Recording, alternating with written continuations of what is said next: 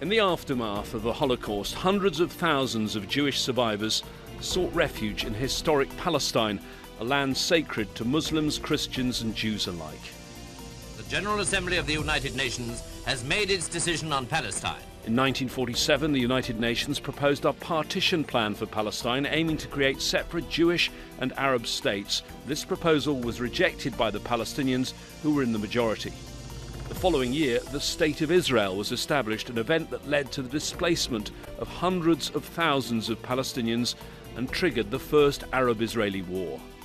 This was a crucial juncture in Middle Eastern history, significantly shaping the region's political landscape, and ever since, millions of Palestinians have become refugees.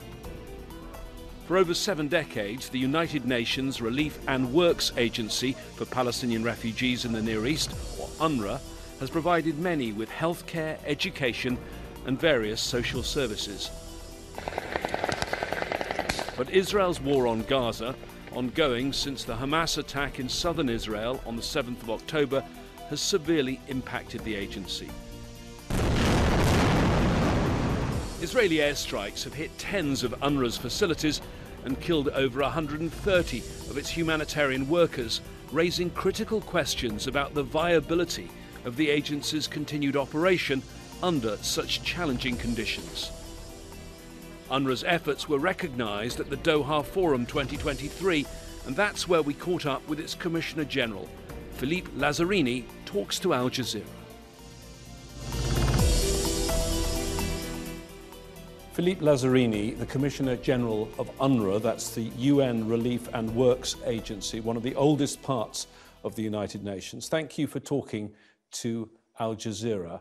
As I said, your agency is one of the first that was set up in the United Nations. You say now these are some of the darkest days in its history. And you yourself have had a very long career as a humanitarian. You've worked in places like the Balkans, Rwanda, Somalia, South Sudan, Iraq. Have you seen anything like this anywhere else before? No, by any account, I haven't seen anything of this scale. Everything is absolutely unprecedented and staggering. The number of people who have been killed. Imagine in 40 days, more women and children killed than the number of civilians in the Ukraine war. The level of destruction, it is said today that more than 60% of the infrastructure have been destroyed. The level of uh, displacement of the population, more than 90% of the population has now been displaced and is now concentrated in the south. The number of UN staff which have been killed is absolutely unprecedented. The fact that we have more than 1 million uh, uh, displaced people in UN premises, uh, in school, completely overcrowded, is absolutely unprecedented. So by any account, I have never seen something like that. Conditions are absolutely appalling. The sanitary conditions are terrible. There is hardly clean water you start even to have some sewage water appearing in this uh, shelter. Uh, I visited two weeks ago a family in one of the shelters. They were living in a kind of four square meters. They were uh, sleeping on the floor without mattresses, without uh, any uh, uh, blankets, still wearing the same clothes than 50 days, and basically spending the entire day to beg and find some food. And I was talking to the father, a father of uh, five children, and all of a sudden he burst into tears and said, But we feel completely humiliated. We feel treated like a human animal. And that was a few weeks ago. Since the offensive in the south have started, the uh, offensive on Khan Younis tens of additional thousands of people have been thrown on the road, are now going towards the south. And most of these people do not even have uh, a place in this overcrowded shelter. But they're not even shelters, some of them, are there? Because my understanding is over 90 of these places have been hit in the Israeli bombardment. You, I assume, share the coordinates of these places with the Israelis. Is there any excuse for places like this flying the UN flag to be hit? You are right. And that shows that there is absolutely no safe space to be in the Gaza Strip. uh, people first were asked to leave the north, and they have been instructed to evacuate the north uh, before uh, uh, during the bombardment. They went to the south, but we have seen that the south was not safer. We more than 30, 40% of the people who have been killed have been killed in the south, and the same applies with the UN. Indeed, it should be public infrastructure, the UN hospital, sheltering hundreds of thousands of people should be safe places. And we as a UN indeed are providing the uh, uh, geolocalization to the Israeli and also to uh, the uh, uh, other, the, to the Hamas. Everybody knows exactly where we are. And despite that, despite that, UN premises sheltering civilians have been hit. And we had, until today, more than 270 people killed in these places uh, and nearly 1,000 people uh, injured. When your agency was set up in 1949, it was set up under a mandate from the UN General Assembly, and you've now taken an unprecedented step of sending this letter to the President of the General Assembly, um, raising the alarm, uh, saying that you now don't have the ability to carry out your work as you want. You say it's severely limited in the letter, let me just quote In my 35 years in complex emergencies, I've never written such a letter predicting the killing of my staff and the collapse of the mandate I'm expected to fulfill. Why did you write that letter and what do you hope the General Assembly can do? I report back to the General Assembly. Uh, UNRWA has been created through a mandate of the General Assembly. And I do believe it is of utmost importance that the member of the General Assembly realize that if UNRWA collapses uh, in uh, uh, Gaza, that the Palestinian community will feel that this is the last betrayal of the international community. And basically, if we cannot operate, no one else will be able to provide humanitarian assistance to the 2 million uh, Gazan uh, currently in this uh, war zone. So my message was to say, if we collapse, I will not be able anymore to fulfill the mandate. And the situation is so severe that I also know that my staff might not be able to operate anymore. I indicated in this letter that many of my staff now come with their children to work because they are afraid not to see the children at the end of the day, or at least to be sure that if they have to die, they die together. Over 130 UNRWA workers killed. Those are people who worked for you. Is it hard sometimes to separate your feelings? It, it's extremely hard. But I, I, tell you also a story. You know, the second time I went to Gaza, I asked uh, one uh, uh, who, you know, has a PhD, was a senior manager, has his children at university, represented the kind of uh, upper middle class, uh, who basically, like anyone else in the Gaza Strip, has lost everything. And his children basically are even questioning why, Dad, did you send us to school and to learn all this uh, principle of uh, human rights? And I asked him, how do you do to be so composed? And he answered to me, I'm not composed, I just struggle. 10 times a day, I try to find a corner in this building to go to cry. I need to cry. And if you look at the population of Gaza, more than a million people there are children. When you look at the bombardment and that fact, does it make you angry? What makes me angry is the indifference of the international community. We, we, we see this under our watch uh, 24 hours a day. It's not that we don't know. And still, I feel that there is a lack of understanding, a lack of empathy, that in a certain extent, we have dehumanized all this to make the unbearable bearable. And this is what is really making me angry, or but beyond that, also extremely worried. Because what does it tell if a society starts to properly lose its empathy? We are, by, by this, we are losing our humanity. You've said that we may soon reach the point of no return in Gaza. If you look at the scale of destruction, which is immense, 60% of homes have been destroyed, 85% of the population has been forced from their homes. Has Gaza already been made uninhabitable? That's a very good question. There are facts on the ground which are being created, which indeed might make Gaza unhabitable.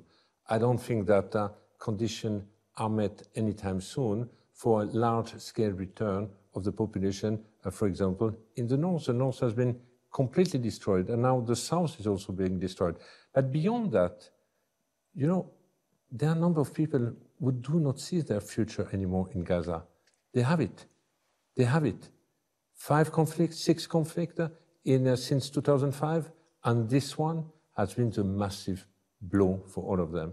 So they do not even necessarily see the future in the Gaza Strip. So we might have, uh, through this also, build or set up the condition for people not willing or being able to return.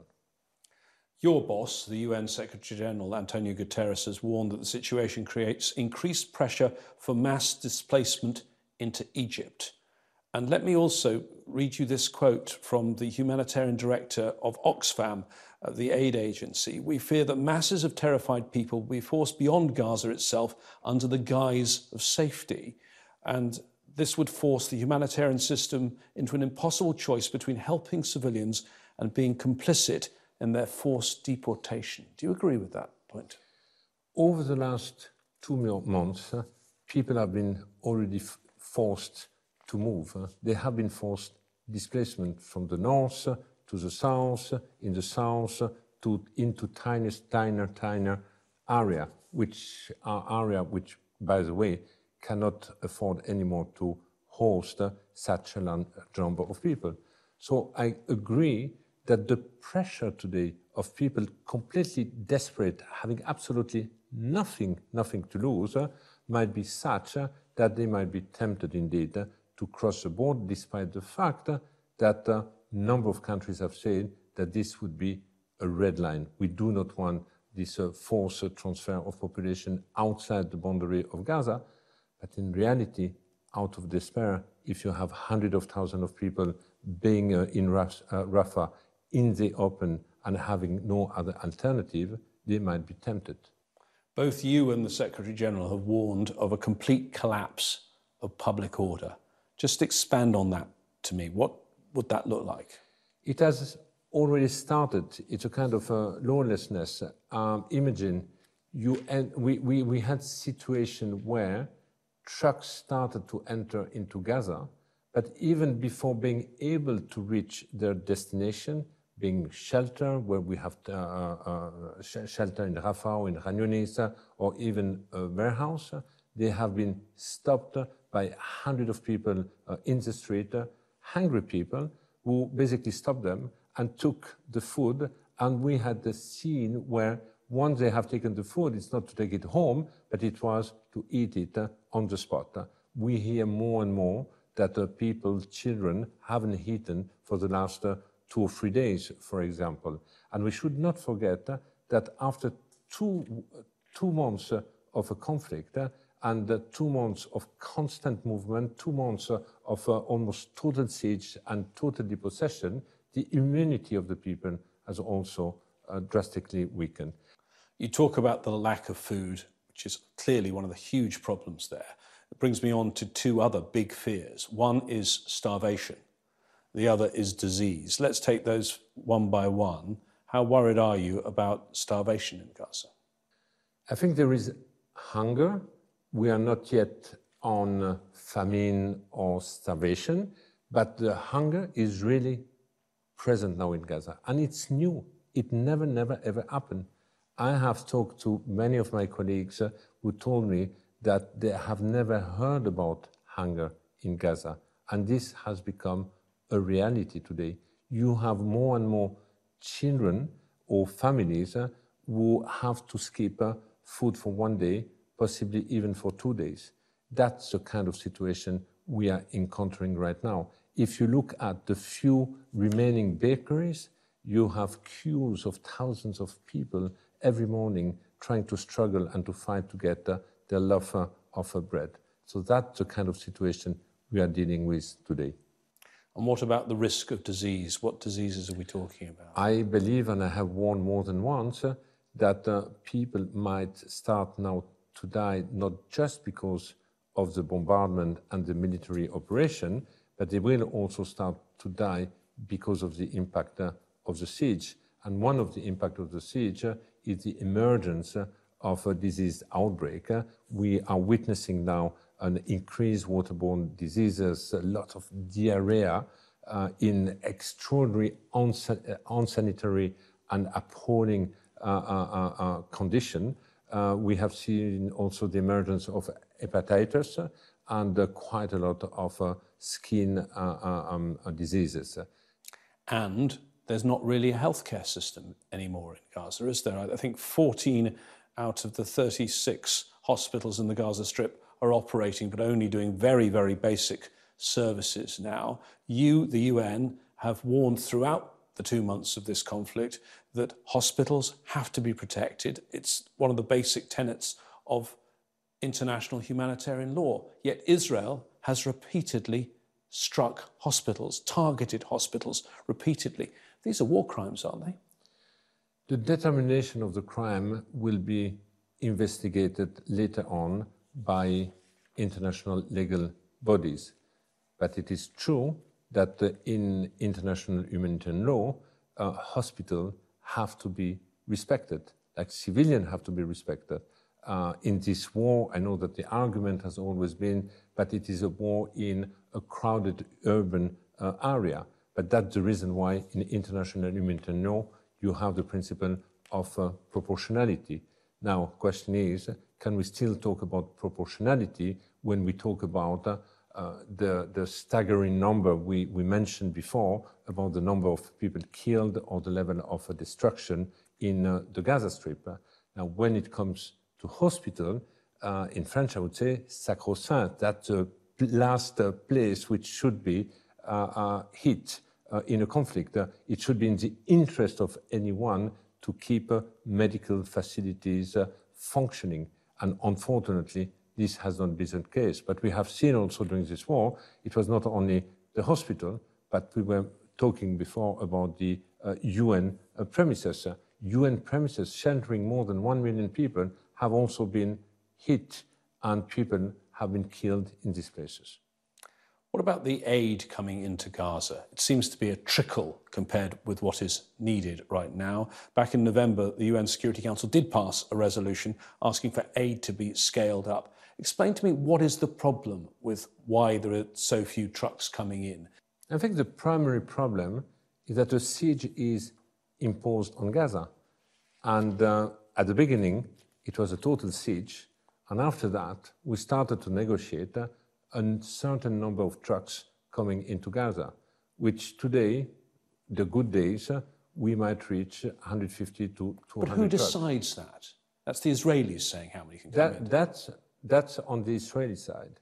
That, uh, so the, they could have allowed lot, many more trucks in at every stage if the, they wanted. The siege has been decided and imposed by Israel. Then the crossing of Rafah has been opened. We see that the crossing of Rafah is, you know, the, the, the, the entry point uh, is a kind of a bottleneck. Uh, it cannot handle hundreds of trucks uh, like other crossing used to do.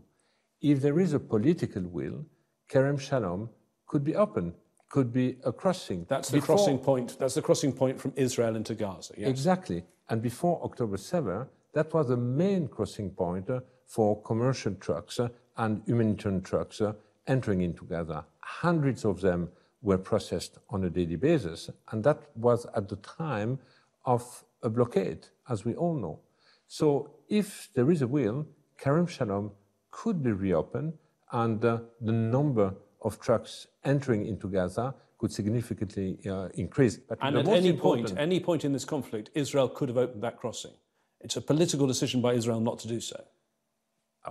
There might have been certain time during the conflict uh, that security would not have allowed the use of the crossing. But I do believe that the, the security environment in Kerem Shalom was not completely different than the one in uh, Rafah. So again, yes, I think that if there is a proper political will, uh, Kerem Shalom could be a crossing to be open. In the Security Council uh, on the 7th of December, the Israeli ambassador Gilad Erdan said, let me quote, There are currently hundreds of aid trucks in a logjam waiting to enter Gaza after security interception, and the only reason they've not entered is because of the logistical difficulties of international organizations. He's blaming this on you, the UN, and the Red Crescent. Yeah, you know, there, there are quite a lot of uh, blame game, but the reality is that um, um, we have handled uh, any trucks uh, which uh, has been sent and crossed uh, the Rafah border. So there haven't been days where I heard uh, you, you, that 200 trucks were queuing and waiting to enter into Gaza because the UN was not in a position to handle the truck, and this is untrue. The appalling situation in Gaza clearly overshadows what's going on in the West Bank. But if there wasn't a war in Gaza, we'd be talking about the West Bank, wouldn't we? Because there's a record number of Palestinians who've been killed by Israeli forces there and by settlers, and there have been homes destroyed both in the West Bank and in occupied East Jerusalem. What's, what's your view of the situation there right now? Well, you, you, you, are so true. If uh, the West Bank situation is overshadowed by uh, Gaza, the West Bank is boiling. There is a kind of uh, state of war taking place. Uh, the number of people who have been uh, killed is also staggering compared to any previous year. It's a record year, in fact, in number of people having been killed. Number of incursion also in the various cities and camp are almost daily. We see also that the incursion, uh, the, the Israeli incursion in the camps for security operation are becoming more and more uh, uh, brutal because we see that public infrastructure during security operation are also destroyed. But beyond that, uh, what worries me also is that the West Bank is also on the edge of a total economic uh, collapse. we are ahead of a perfect, perfect storm. Over the years, there have been quite a few stories that UNRWA has, has had to say are not true. Reports of anti Semitic school books, of UNRWA facilities being used by Hamas. Recently, a widely retweeted claim that an UNRWA teacher was one of the guards for Hamas uh, is Israeli captives. Do you think there's an organized campaign to discredit your organization? Oh, there is clearly organized campaign to discredit uh, the organization the aim in reality is to liquidate uh, the organization because there is a belief that uh, if UNRWA would not exist anymore, we would solve and address uh, the problem of the Palestinian refugees. And by addressing the problem of the Palestinian refugees, uh, we might uh, find an easier political solution in the future. So just to be clear, that's because UNRWA operates in addition to Gaza and the West Bank in Jordan, Syria, Lebanon. And these are Palestinians or their descendants who, who were forced from their homes uh, in 1948 or 1967. And that means you are a link to, their, to these people who believe they have a right to return to their homeland. Is that right? That's, a, that's how the agency is also perceived uh, by the Palestinian and the Palestinian refugees. But your question was on the detractor.